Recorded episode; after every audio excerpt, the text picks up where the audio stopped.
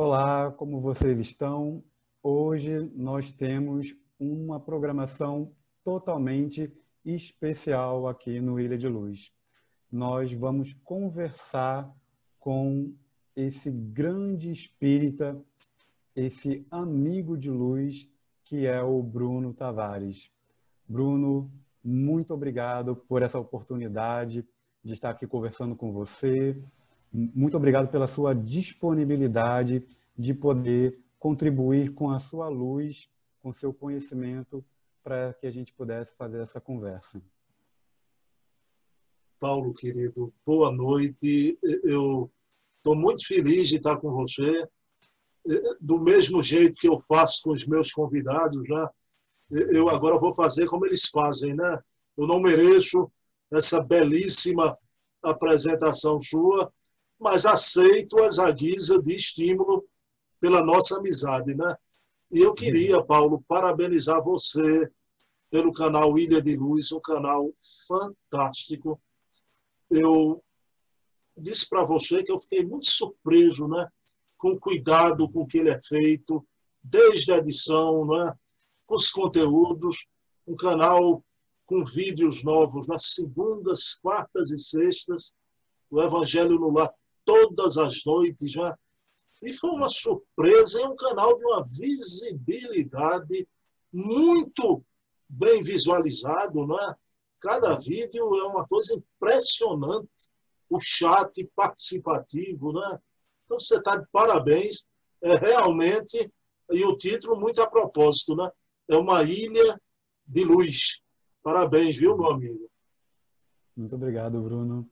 E Hoje nós teremos uma conversa muito especial, muito esclarecedora para quem não tem tanto conhecimento em relação ao Espiritismo e para aqueles que querem ingressar no Espiritismo.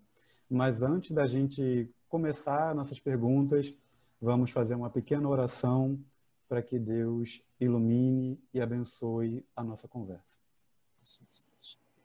Então vamos elevar nossos pensamentos e agradecer a Jesus por essa oportunidade de estar unindo almas, estar unindo irmãos de luz, irmãos de propósito nessa noite de hoje, para essa conversa amigável, para essa conversa edificante.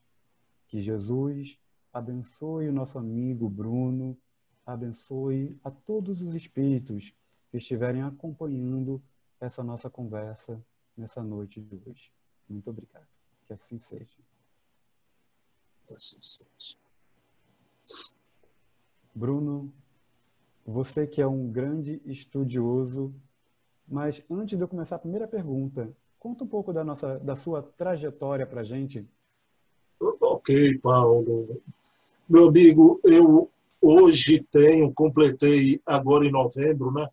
54 anos de vida, meu querido Paulo. Sou espírita desde os 16 anos de idade, não é? E a minha casa raiz é a Associação Espírita Casa dos Humildes, lá no bairro de Casa Forte, Santana, Casa hum. Forte. E foi nela, Paulo, que eu iniciei quando eu tinha 16 anos de idade, né? Então, e muita gente conta os casos pessoais, né? muitos foram pela dor.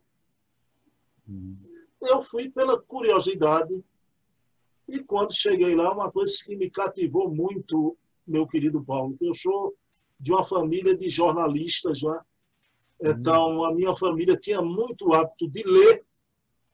E o que me cativou no Espiritismo foi esse admirável amigo do homem chamado o livro.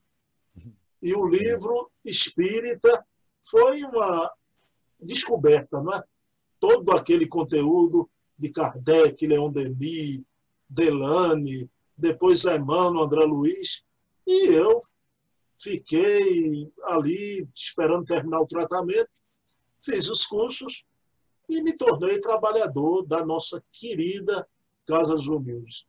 São Paulo, que, com o decorrer dos anos, a gente foi abraçando a tarefa da divulgação, tanto com palestras, uhum. como a divulgação com o advento da internet. Né? Hoje eu tenho um blog que está aí no, na rede há muito tempo. Por ele estar há muito tempo, já é bastante conhecido, né? E eu digo que o blog quase começou com o advento da internet, né? Ele uhum. tem mais de 15 anos, acredito nisso. Né? Nossa, então, a partir do blog, a gente foi tendo contato com essas pessoas maravilhosas, né? os grandes nomes da doutrina, e eu fui convidando tanto para ir na nossa Casa dos Humildes, muitos deles foram né, pessoalmente, vieram o Décio Andoli Júnior, a Sueli Calda Schubert, o Emanuel Cristiano, Dona Ana Guimarães, e agora, nessa nova fase de pandemia, eu tenho entrevistado alguns nomes já, através do meu canal, que é vinculado ao blog, né? Sempre o blog é o carro-chefe e é essa a trajetória da gente no tempo e no espaço, meu querido Paulo. É, eu tive a oportunidade de ir uma vez só na Casa dos Humildes, um auditório lindo. Fui para ver uma, uma palestra da irmã Aila, faz uns anos já, que ela falava sobre a Páscoa. E ela, uma estudiosa do, da Bíblia, foi um, foi um verdadeiro show. E realmente a Casa dos Humildes é um, é um lugar muito bonito. A Ilha que... Pinheiro, né? A Ilha Pinheiro, né? Então você estava ali naquela manhã que estava Denis Martins, já, Alda Melo, né? Tinha uma o pessoal turma. do NEP. O pessoal do NEP todo, né? Exatamente. Então, aproveitando que você tem essa trajetória longa, desde a adolescência no Espiritismo, então acho que você é a melhor pessoa para responder. O que é ser espírita? Muito bem, Paulo. Veja bem. As pessoas perguntam como ser espírita, o que é ser espírita, quase querendo saber a iniciação uhum. que a pessoa deve se, se colocar para se tornar, vir a ser um espírita de fato. Né? É, Paulo, eu respondo que para ser espírita, a gente precisa aceitar os princípios da doutrina espírita. Como médico, aceita os postulados da medicina, o advogado aceita os códigos, então o espírito é todo aquele que aceita a existência de Deus, a imortalidade da alma, a comunicabilidade dos espíritos com os homens, a pluralidade das existências, da reencarnação uhum. E a pluralidade dos mundos habitados. Né? Eu costumo dizer, Paulo, que o Espiritismo é uma doutrina plural. Ele apresenta pluralidade já das existências e dos mundos habitados. Né? Pela pluralidade das existências, você se situa na vida e pela pluralidade dos mundos habitados, você se situa no universo. Né? Então, esses cinco princípios básicos, Deus, imortalidade, comunicabilidade, reencarnação e mundos habitados, você aceitando esses princípios, você é de fato um espírita. Uhum. Agora, se vai ser um bom espírita, aí são outros 500, né? Aí vamos ver a nossa trajetória. E se alguém chegasse para você hoje e falasse Bruno, quero ser espírita, por onde eu devo começar? Bom, aí veja bem, por onde começar o, o, o ABC do Espiritismo, né? Paulo, aquela coisa que é redundante, né? Comece pelo começo. Não há outro caminho, começar pelas obras de Allan Kardec. Tá? Eu vou até, e, e, quando a gente fala as obras de Allan Kardec, alguém lembra logo de O Livro dos Espíritos, por ser a primeira obra, né? Mas eu gosto muito do querido José Raul Teixeira, né? o querido divulgador lá do Remanso Fraterno de Niterói, Rio de Janeiro, grande orador, né? o, o, o, que o movimento espírita chama brincando de o Divaldo Franco Negro, não é? Porque ele tem uma oratória parecida com, com a do Divaldo. O Raul sempre dizia, né? Que podemos começar por uma obra, uma brochurazinha chamada O que é o Espiritismo. Onde ali Kardec resume todos os princípios da doutrina e com três diálogos, Paulo Cândido, notáveis, né? Então, com o padre, o cético e o crítico. E as pessoas, quando leem a princípio a obra, o que é o Espiritismo, elas têm a impressão que realmente Kardec interrogou um padre, um cético e um crítico. Só que não, Kardec, nos seus voos filosóficos, veja bem que ele usando a maiêutica, aquela coisa toda que ele vai usar no, no livro dos Espíritos, o diálogo, é? uhum. a busca do conhecimento pelo diálogo, ele se coloca na posição do padre, do crítico e do cético. Ali é Kardec conversando com Kardec mesmo. Então veja que, que filósofo, não é? E a partir daí, seguindo a orientação do, do Raul Teixeira, aí abre-se um painel maravilhoso que é o livro dos Espíritos, não é? O livro que é o livro da vida, o livro que matou a morte. Então, é, é uma obra com as 1019 perguntas e você vai ter todas as respostas que um espírito precisa saber para se orientar bem, se conduzir bem durante toda a sua jornada aqui na Terra. Em seguida, o livro dos Espíritos é de 1857. Então, em 1861, veja bem, quatro anos depois, Kardec lança o livro dos médiuns, que é, ele chamou de O Guia dos Evocadores. Né? Então, é um livro tão importante, porque Kardec ali vai estudar a parte fenomênica. E eu gosto muito do Dr. Jorge André, Paulo, quando ele diz que o livro dos médios é o maior tratado de parapsicologia existente até hoje. Né? Então, veja bem, todos esses fenômenos que, com palavras difíceis, hoje são estudados, né? debatidos, Kardec desfiou ali em 69 tipos de mediunidade. Né? 69 tipos de mediunidade e veja bem, primeiro vem a obra da filosofia, depois a obra dos fenômenos. Aí sim, três anos depois, em 1864, vem essa obra maravilhosa que é o Evangelho segundo o Espiritismo. Essa obra, para mim, viu, pessoal, é a obra que mais se identifica com o canal Ilha de Luz. Não é? Hum. Então, o Evangelho segundo o Espiritismo que é um livro de luz. Ali vem as entidades venerandas traçando um, um, uma esteira moral para o ser humano aqui na Terra, né? uma estrada moral. Então, é o livro da religiosidade, das consequências morais, porque para mim espiritismo é religião também, viu, Paulo? Porque isso é um aspecto muito discutido. Não é religião no sentido de rituais, de liturgias, mas religião no sentido de religar a criatura ao Criador. É? E essa religação se dá através da prece, da oração, da compreensão dos princípios morais. E é nessa obra maravilhosa, o Evangelho segundo o Espiritismo, que havia um querido orador aqui em Recife, Fernandinho, um senhor de idade já, não é?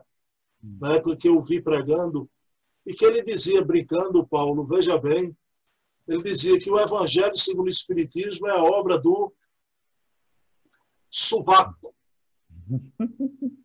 é a obra do sovaco, quer dizer, é o livro que você deve carregá-lo para onde for, dentro da bolsa, dentro da pasta, não é? e que você pode ler ele na sequência ou abrir a esmo. Não é?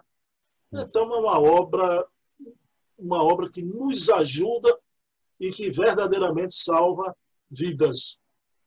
Depois do Evangelho segundo o Espiritismo, Kardec lança o céu e o inferno, ou a justiça divina segundo o Espiritismo.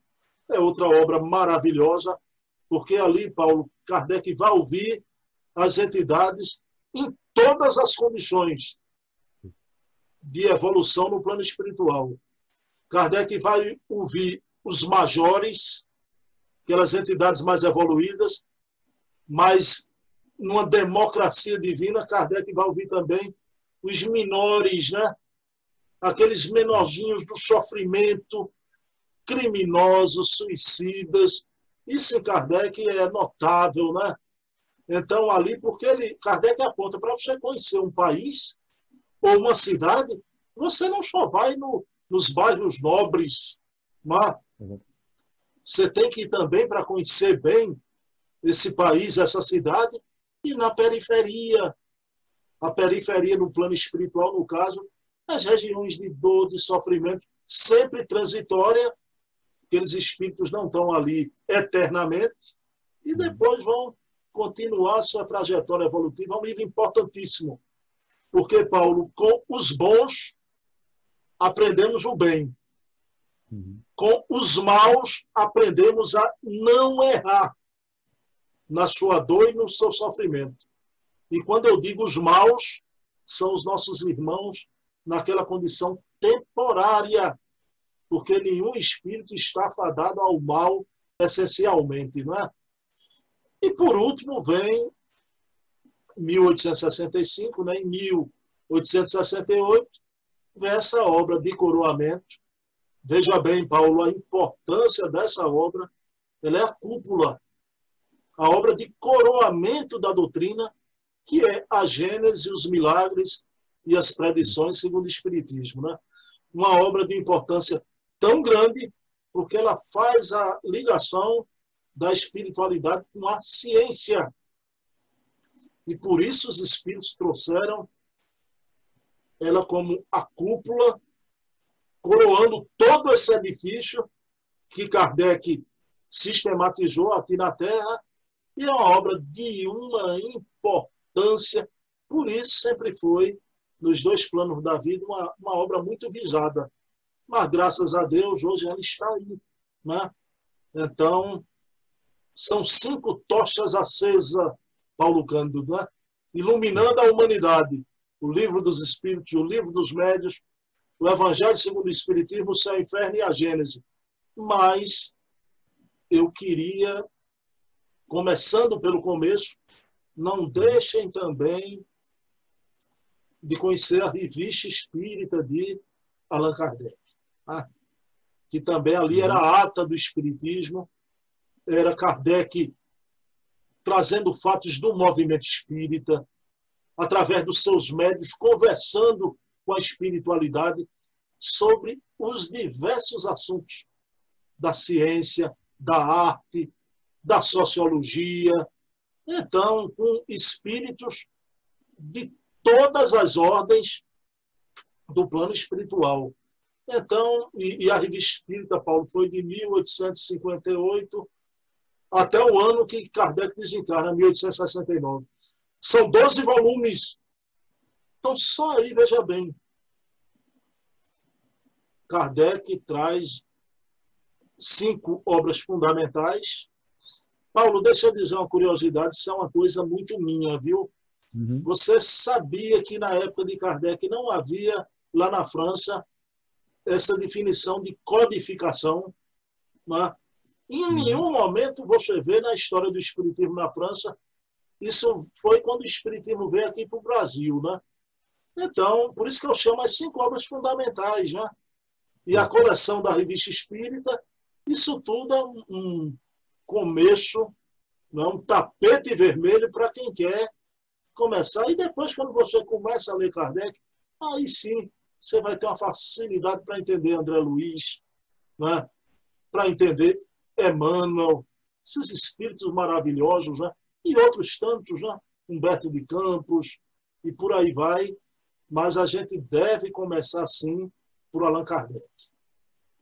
É, as obras de Allan Kardec são maravilhosas. Realmente é a base do, do Espiritismo. Eu, eu gosto muito do, da segunda parte do livro Céu e Inferno. Aquelas histórias né, das entrevistas dele com, com as, as evocações. São exemplos do que realmente acontece com aqueles espíritos mais felizes, com aqueles menos infelizes, como você falou, a periferia. E a gente até mesmo está mais próximo da periferia do que pois é. Outros... Pois é. é. Ô Paulo, e, e, eu, uma das reuniões que eu mais gostava de fazer, eu vou citar porque foi lá que eu e Paulo a gente se conheceu. Então, na Federação Espírita Pernambucana, eu adoro aquela reunião do sábado de manhã, de 9 horas da manhã, que estuda o céu e o inferno. Acredito que a, a, que eu gosto mais de fazer é aquele sábado de manhã. Vou na terça, no domingo, mas a minha predileta é realmente o céu e o inferno.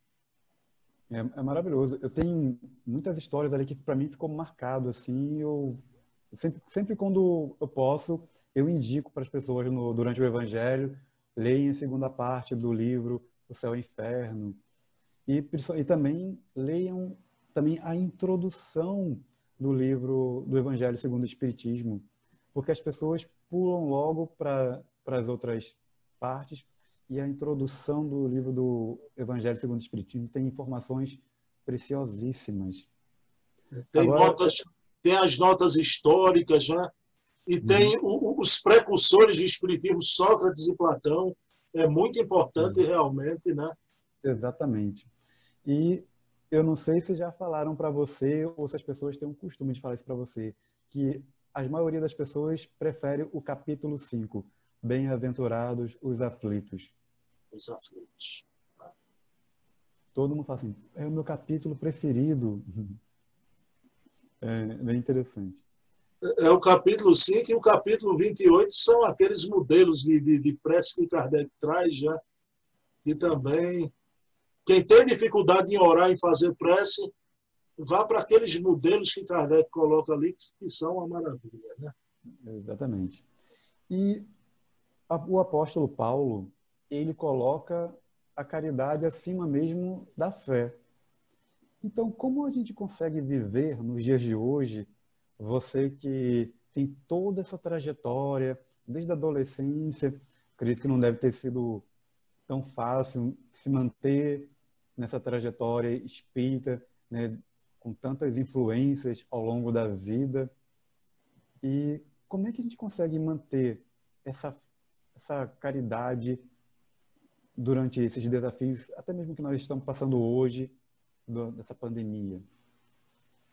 Vamos lá. Eu gostei muito de você trazer o apóstolo Paulo, né? Meu querido Paulo, né? Então há uma sintonia aí paulina, né? Paulo, querido, veja bem, eu sou de uma casa aqui no Recife, conhecida como a Casa do Estudo, uma casa que prima muito pelo estudo. Agora, antes disso, conhecida também pela Casa da Caridade. É? é o lar de vovozinhas, onde estão abrigadas as nossas vovozinhas, e é uma casa construída pelo grande baluarte do Espiritismo aqui em Terras Maurícias, que foi o Elias Sobreira, nada mais, nada menos que o criador da campanha do quilo. Né? E, e, o que mantém esses lares geriátricos, todos eles, Paulo, né? o Batista de Carvalho, Jardim São Paulo, o Lar de Jesus na Torre, o Centro Espírita Moacir, em Casa Amarela, todos eles acredita, é a campanha do quilo.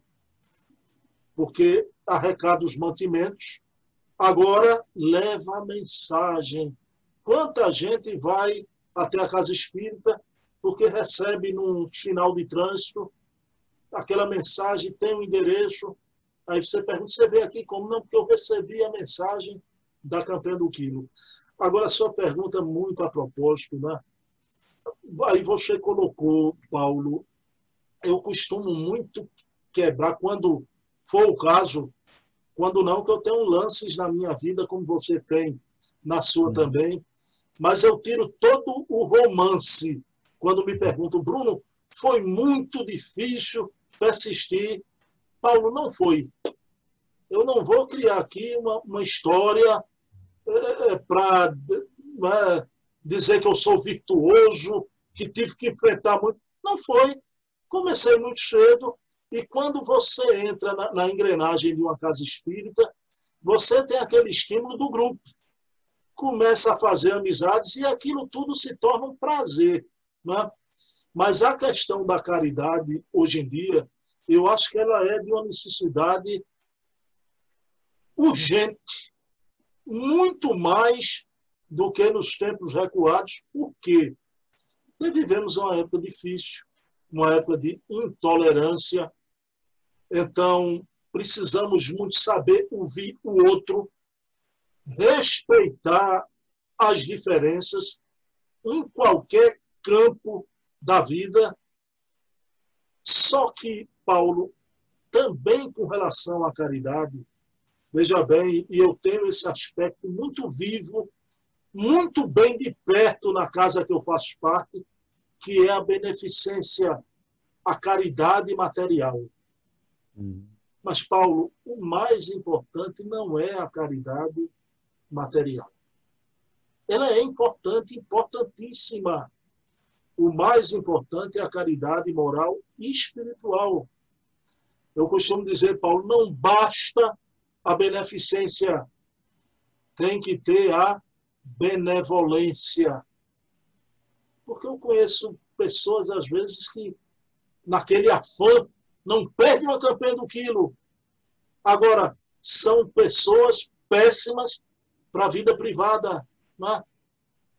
Então, vejam bem, intolerantes, agressivas, mas quando estão no trabalho da caridade, né? Então, veste aquela, aquele modelito do, do, do espírita caridoso, né? Então, não basta a beneficência, tem que ter a benevolência. Agora, claro, né? tendo-se a benevolência, não custa nada fazer a beneficência, porque a fome, o frio, a sede está presente na nossa sociedade também. Não é? Bastante. E dentre as várias formas de caridade, a gente tem também uma caridade que é tão pouco valorizada. Eu vou dar um exemplo aqui. É? Quando eu entro no canal Ilha de Luz, uhum.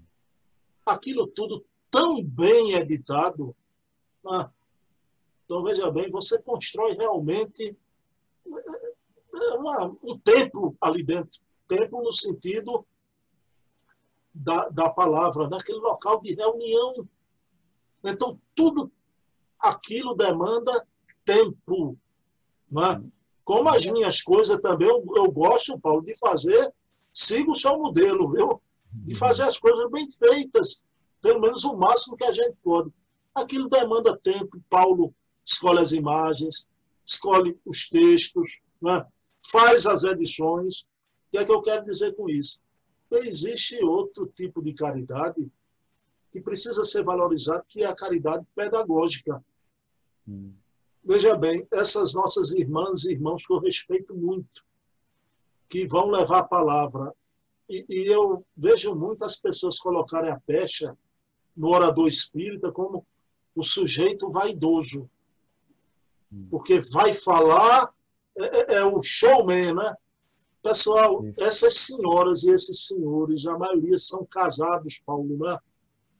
São cas uhum. pessoas casadas que chegam depois de um dia de trabalho, termina a sua ceia, vai ali estudar, já cansado, com a vista cansada, preparar um roteiro, quando muitas vezes quem faz a beneficência vai no sentido da festa chega ali, oi, turma, todo mundo junto, que alegria, vamos sair para a rua, volta aquele congraçamento, e aquilo ali é uma, duas horinhas.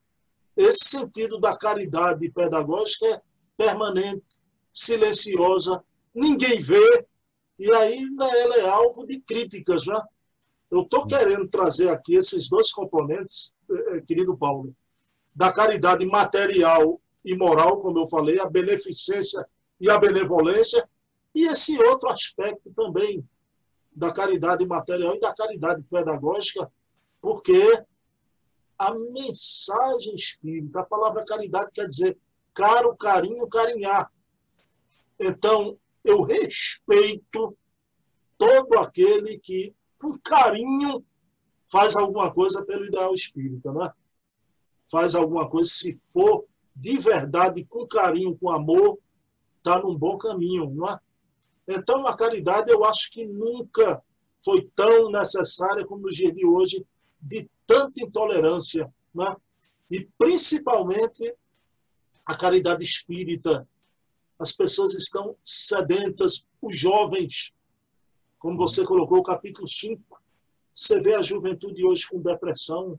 Nunca houve tantos suicídios entre a juventude. Então, essa mensagem tem que chegar. E tem que chegar como, Paulo? Com caro, carinho, carinhar. O consolador. A gente tem que, que abraçar, umedecer o coração. Né? Uhum. Então, veja bem, por isso que eu digo, o Espiritismo é uma doutrina completa. Porque ela entra aqui, vem para aqui e termina aqui. Né? Então, é a doutrina realmente, por isso que Kardec, com muita sabedoria, colocou no frontispício, né? Fora da caridade não há salvação. E é muito importante você falar dessa parte do, do ensino espírita, dessa exposição que a gente, né, não, só eu como você, mas como tantos outros amigos que dedicam uma parte do dia ou da semana para poder compartilhar o, o, ensino de Kardec, de Chico, tanto, tantos outros textos edificantes, muitas pessoas podem ver isso como se fosse um ato de orgulho, mas pelo contrário, a gente vira uma vidraça. Não é exatamente? Porque a gente está se expondo, a gente está dando a nossa cara a tapa por um, por um ideal para poder espalhar essa, essa luz né, do Cristo, essa luz do, do Evangelho.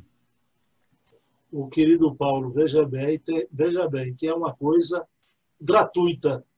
Você não recebe nada em troca, mas alguém, vamos lá, alguém pode dizer, não, mas tem a exposição, a uhum. notoriedade. Mas, Paulo, isso vale nos primeiros dez minutos da caminhada, né? Porque ao longo dos anos, essa exposição torna-se cansativa, né? A gente, veja bem, eu costumo dizer, brincando né, com, com minhas filhas, você, às vezes, em todo lugar que chega, né? isso vai acontecer com você, se prepare aí com o canal Ilha de Luz. Quando você vê, são as pessoas ali olhando, né? O que é que eu quero dizer? Agora, isso é muito bom, Paulo, né? Você está sendo observado, viu? Você, muito cuidado com a tua conduta, que ela é o único evangelho que o teu irmão lê, né? Mas hum. até isso, você não ganha nada e a notoriedade, você se expõe. Mas é uma exposição hoje muito mais fácil do que esses amigos que você falou aí, o apóstolo Paulo. Antigamente eram as arenas, os leões, meu querido Paulo, não é? Essa exposição da gente hoje é tranquila. Agora, essas arenas e os leões não estão fora, estão dentro da gente. A gente uhum. precisa domar esses, esse corchel, né? esses leões interiores já, Exatamente. E a arena mudou apenas de lugar, né? Ela saiu do espaço físico e foi para o digital. Né? Porque pois nós estamos é. jogados aos leões. Você vê as redes sociais aí, né? Exatamente. E continuando falando sobre Paulo, né? Saulo operou uma reforma íntima profunda na vida dele. Ele mudou praticamente da água para o vinho nós podemos usar Saulo como uma referência, uma inspiração para, nossas, para nossa reforma íntima nos dias de hoje? Completamente. Que pergunta feliz. Paulo. Né? Eu, acho que ele é a grande referência nesse capítulo da reforma íntima, não é? Que a gente precisa matar o homem velho e fazer nascer o homem novo. E sempre você observe isso em mim, viu, Paulo? Eu gosto sempre da coisa holística, não é? Então, que, que abrange todos os campos. Essa reforma íntima do, do Paulo, matar o homem velho na estrada de Damasco, não é? Então, quando ele tem aquele encontro com Jesus, e você preste atenção, ele caiu do cavalo, porque para encontrar Jesus não era para ficar em pé, tinha que ser de joelhos, né? E naquele momento, Paulo era muito inteligente, ele percebeu num átimo que estava ali diante daquela majestade, que era verdade realmente tudo que falavam de Jesus. Uhum. Saulo, Saulo, por que me persegues? Né? Quem sou, Senhor? Sou Jesus a quem tu persegues. E por que Jesus vai buscar Saulo, meu querido Paulo? Porque nenhum ali tinha as condições que ele tinha. Aquele espírito valoroso. Tanto que quando Estevão vai desencarnar, nos braços da, da sua querida irmã Abigail, ele diz a ela, né? Abigail, se Paulo faz isso tudo por Moisés, naquele fanatismo, né? Uhum. Imagine quando ele descobria Jesus. E dito e feito, o, Estevão hoje seria um bom psicólogo, se reencarnasse ou se reencarnou, né? Dito e feito, o querido apóstolo dos gentios, ele rompe e usa todo aquele seu lado né, impulsivo. Tanto que Emmanuel diz, né? Querido Emmanuel, aquele homem louco de paixão pelo Evangelho de Jesus. Né? Com sua força, né? Então, com aquela disposição de caráter, e ele rompe.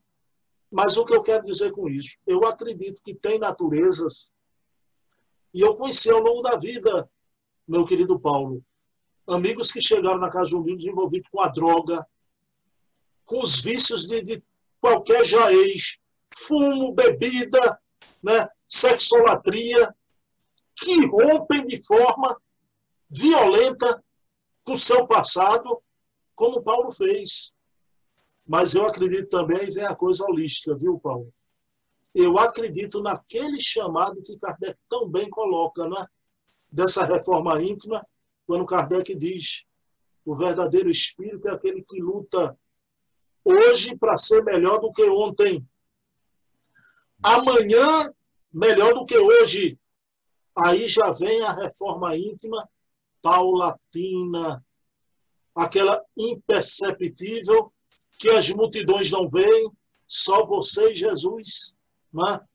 mas que ela vai se elaborando no cotidiano, no dia a dia. Então, veja bem, essa luta pela transformação moral e que não vai ser hoje e de um salto para a maioria, porque a nossa produção no caminho do bem, meu querido Paulo, ela é muito pouca se a gente olhar nossas outras reencarnações. Já. Hoje eu costumo dizer somos poços de águas claras. Já. Paulo está me olhando aqui, só vê a superfície, né? E eu também. Basta uma varinha, Paulo, né? na, na nossa superfície, uma varinha nesse poço de água clara para vir os detritos do passado, né? Então, nossa produção ainda é uma ilha de luz, né? É, é uma nesgazinha que a gente está tentando, né? E aí vem é, é, o que Kardec coloca, é a luta da transformação moral para ser hoje melhor do que ontem. E eu acredito em todos. Quem está nessa caminhada, às vezes as pessoas me dizem, né? Mas fulano, você acha que ele está melhor? Eu digo, acho. Você se lembra o Chico Xavier conversando com os amigos, estava numa briga no, no centro que eles estavam construindo, o querido patrão do Chico, Romulo Joviano, com Arnaldo Rocha, né? e, e, só faltavam se matar por causa de uma parede no centro, né? Aí o pessoal chegou, mas Chico, todo mundo chocado, porque o espírito é assim, né, Paulo? Então, é todo mundo chocado. Meu Deus do céu. Aí o Chico Rio disse, olha, ele, a situação já foi muito pior. O, o, o doutor Romulo fazia parte do grupo do senador Publio Lentulus, né? Do Publio Lentulus. E o Naldinho fazia parte do grupo do André de Gioras. André de Gioras sequestrou o filho do, do Publio Lentulus lá em Ador Milano, né? Veja bem, esse pessoal sequestrava, matava, hoje está brigando dentro do Santo Espírito por causa de uma paredinha né? de cimento. Evoluíram muito. Né?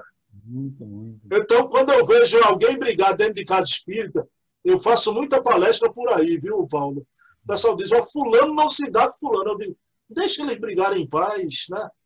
Ainda bom que estão brigando dentro da casa espírita, né? Seu ponto de vista para melhorar a casa espírita. Então é isso, essa é a luta nossa do homem velho, que ainda viceja, né? se faz presente, mas a gente está se transformando, né? A natureza não dá saltos. Agora, num primeiro momento, naquele campo de sofrimento mais pesado, realmente tem que ter uma ruptura, como foi com Paulo, né? A ruptura de quebrar as algemas. Agora, depois sim, essa construção vem com o tempo, né? com o tempo e com as reencarnações. Exatamente. E aproveitando esse, esse tema da reforma íntima, quem quiser fazer, começar essa reforma íntima, qual, quais são as suas dicas para a pessoa começar dessa forma, da forma correta, a reforma íntima? Paulo, eu vou colocar uma coisa para você que eu vejo muito também no nosso movimento espírita, mas não só no movimento espírita, na vida. Na vida, né? O que fazer para começar essa reforma íntima, né? Deixar de ser um analista e passar a ser um ativista. Né? Em qualquer campo da vida, mas a gente está falando aqui no campo espírita. Por quê? Porque é impressionante a capacidade de análise que todos nós temos. A gente analisa uma situação, um problema uma, uhum. da política, da sociedade, das nações, das pessoas. Então a gente analisa no instante. Né? Agora, poucos se dispõem a mudar o status quo, aquela situação dificultosa, né? Exatamente. Então você ficar no sofá analisando tudo e com soluções teóricas, então precisa se engajar em qualquer ideal. Eu conversava antes com você, sabemos que tem ideais maravilhosos, como o ideal budista. Né? Hum. Então, qualquer ideal de, de, os alcoólicos anônimos, né? então, os Rotary Clubs, né? então você precisa ser um ativista do bem, do ideal, realmente se engajar. E eu não vejo, Paulo, no momento do nosso mundo, um local com tanta possibilidade de engajamento como a Casa Espírita, nos seus diversos departamentos. Quem abre a boca e diz que não tem como, né? Ah, eu queria fazer o bem, mas eu sou tão pequenininho. Tem gente que diz, né? Eu sou tão humilde eu costumo dizer, humilde não, você é preguiçoso. Não é? Porque humilde é aquele que faz qualquer tarefa e não se vai desse. Então a gente é muito coitadinho, a gente não se acha capaz de nada. Temos que ser um ativista no bem. Então a tua pergunta, como fazer para começar essa, essa reforma ímpar? Vamos parar de analisar essa capacidade de análise que a gente tem, fantástica, e vamos nos engajar em alguma coisa para mudar de fato a geopolítica do, do bairro, da cidade, da nação, mas mudar a geopolítica dos nossos corações. Né? A geopolítica onde a gente foi plantado aquele ditado que é o querido Anatole France, o grande francês, quando ele diz, né? onde Deus lhe plantou, floresça. Floresça. Menos conversa e mais ação, não é? Pronto, você disse tudo aí, né?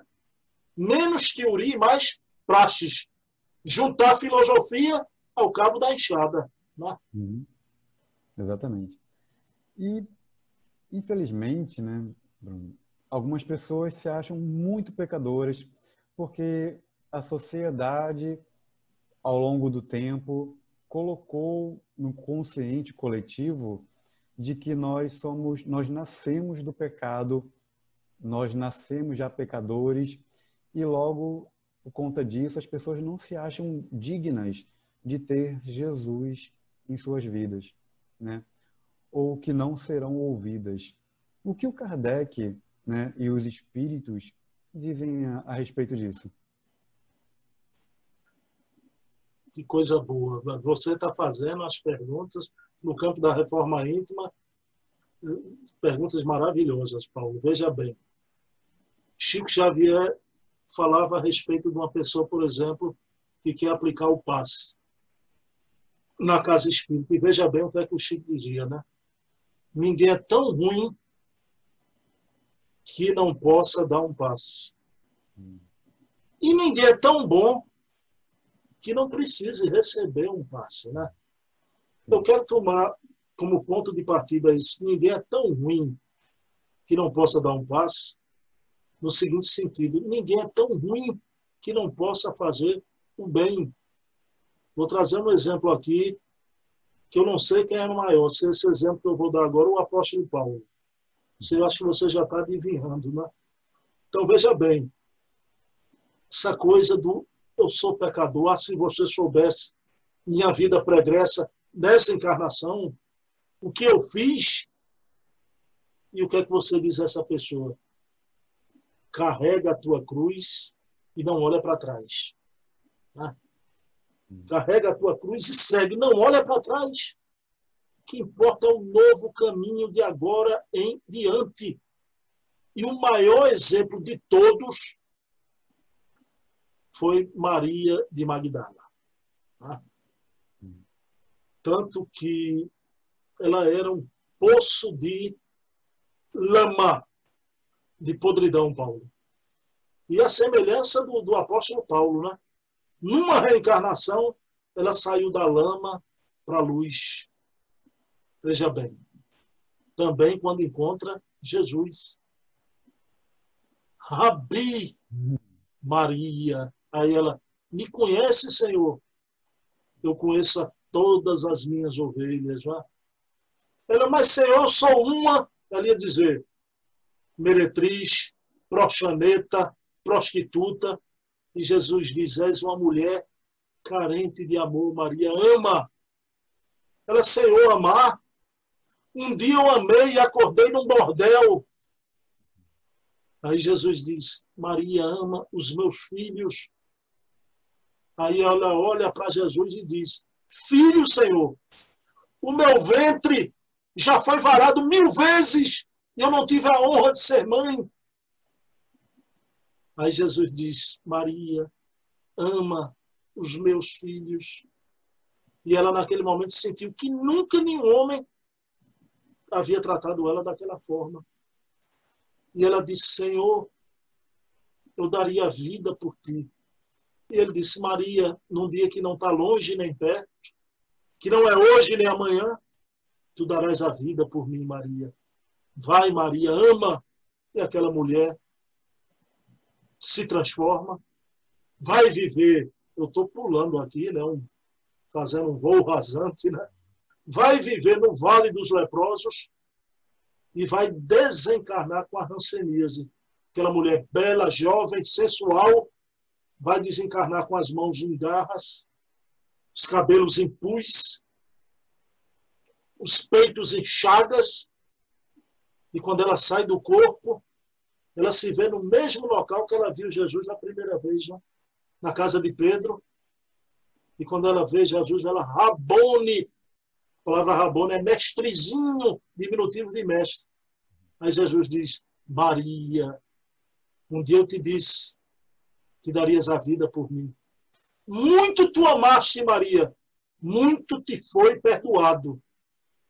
E aí ela vai com Jesus, com a caravana de Luís, que ele diz: Vinde comigo para a casa do meu pai. Então, veja bem, ela.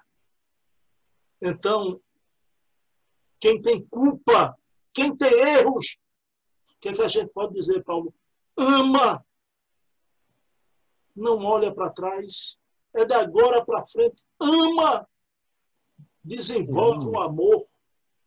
Essa capacidade de amar, porque o ser humano é isso. Às vezes é um bicho, né, Paulo? Às vezes é um bicho. Mas o ser humano tem essa coisa impressionante, que é a capacidade de amar. Isso aí redime qualquer ser humano, não é? Então, não olhe para trás. E vou dizer uma coisa: muitas, na casa espírita, na atividade espírita, os melhores trabalhadores não são aqueles todos certinhos, né? São aqueles que tiveram uma vida de dificuldade, de sofrimento, de peso na consciência e que por isso mesmo já conhecem o caminho, então são solidários, né? Então recebe o semelhante com amor impressionante, né? Então não olha para trás essa coisa de, de não deixa para ficar feito. Não, sou muito. Não, quem sou eu para fazer? Sou muito humilde. Não é não. E muito cuidado com essa não, eu sou culpado, quem sou eu? Então, é a síndrome do coitadinho, porque tem gente que adora ser eterna vítima, né? Isso. Eterna vítima. O coitadinho, muito culpado, cheio de, de mazelas, né? Mas Jesus convida, como convidou Miriam, né? A convertida. Né? Pois bem, Bruno. Por mim, a gente passaria a noite toda conversando, porque eu sei que você tem muitas. Você tem um conhecimento absurdo de livro, você é um estudioso, e por mim, eu sei que também pelo pessoal que vai acompanhar aqui no Ilha de Luz e também no seu canal, gostaria de ver você falando durante horas, horas, horas, porque quem já acompanhou uma palestra sua sabe da energia, da, da sua entrega quando está palestrando. Então, eu queria que você deixasse uma, uma mensagem final para quem vai acompanhar essa entrevista maravilhosa no, no, canal Ilha de Luz e no seu canal. Fecha aí com chave de ouro. Então, meu querido Paulo, a, a mensagem final que a gente deixa, né? novamente nesse momento que a gente vive, na contemporaneidade, né? um momento impressionante, onde parece que não existe a verdade, né? Existe a verdade e as narrativas. E não estou falando isso, eu não sou em, em campo ideológico nenhum, viu, Paulo? Nem a esquerda, nem a direita. Eu costumo dizer que eu não sou manco. Agora, quando a gente vê essa polarização em tudo das opiniões, entrando nos arraiais espíritas, né? a gente vê, ultimamente, isso tem acontecido. Né? Então, pessoal, a hora é grave, né? Estamos no bojo da hora profética. E Jesus, quando previu esse momento da grande tribulação da terra, Jesus fez uma afirmativa de uma coisa que a gente falou muito na noite de hoje, Paulo, né? que a caridade de muitos esfriaria, até mesmo dos escolhidos, né? Porque quando a gente vê tanta guerra, tanta dor, tanta intolerância, a gente tende a voltar-se para dentro de, de si mesmo, né? para o nosso interior, e a gente não quer mais se expor, abraçar, mas é o contrário, né? Então, precisamos, tudo o que fazíamos até agora, precisamos fazer mais. Está cansado? Trabalhe mais no bem. Né? Uhum. Precisamos, porque é o momento da transformação da terra. Isso aqui não é um piquenique, é a hora profética, a hora da grande transição para um mundo novo, mas esse mundo vai ser construído por nós. Então, possamos exemplificar com a tolerância, como eu disse, a benevolência, não é? uhum. que a gente possa eu gostei muito do eu entrevistando minha querida amiga, feito você está fazendo comigo, Valéria Pessoa, disse uma coisa que eu achei tão bonitinho, né? Aqui ninguém solta a mão de ninguém, né? Então vamos juntos, né? E junto com a espiritualidade amiga, porque como dizia o, o querido Leopoldo Machado, né? Eles virão os espíritos de luzes, né? Do sul e do norte. E essa marcha ninguém poderá deter. Porque se eles não temem a morte, a quem é que nós vamos temer? Então, ó morte, onde está teu arguilhão? Eu e você, Paulo, a gente é imorrível, imatável, inassassinável. Se vencemos a morte, vamos temer o quê? Então vamos junto com amor, com coragem e com união. Precisamos estar unidos, não desunidos por essas coisas do século. Né? Essas ideias dos séculos que vão passar como aluvião. Né? Uhum. Então, meu querido Paulo, olha, eu que agradeço, viu? Saiba que a honra foi minha. Você sabe que eu sou, de vez em quando eu apareço lá no canal, deixo um rastrozinho lá, não é? E eu admiro muito esse contato com você, foi muito bom. E vou deixar no meu canal, na descrição, o link e sempre o trabalho de Paulo, segunda, quarta e sexta, sempre um vídeo novo, né? Uhum. O Evangelho no Lar, com uma maravilha.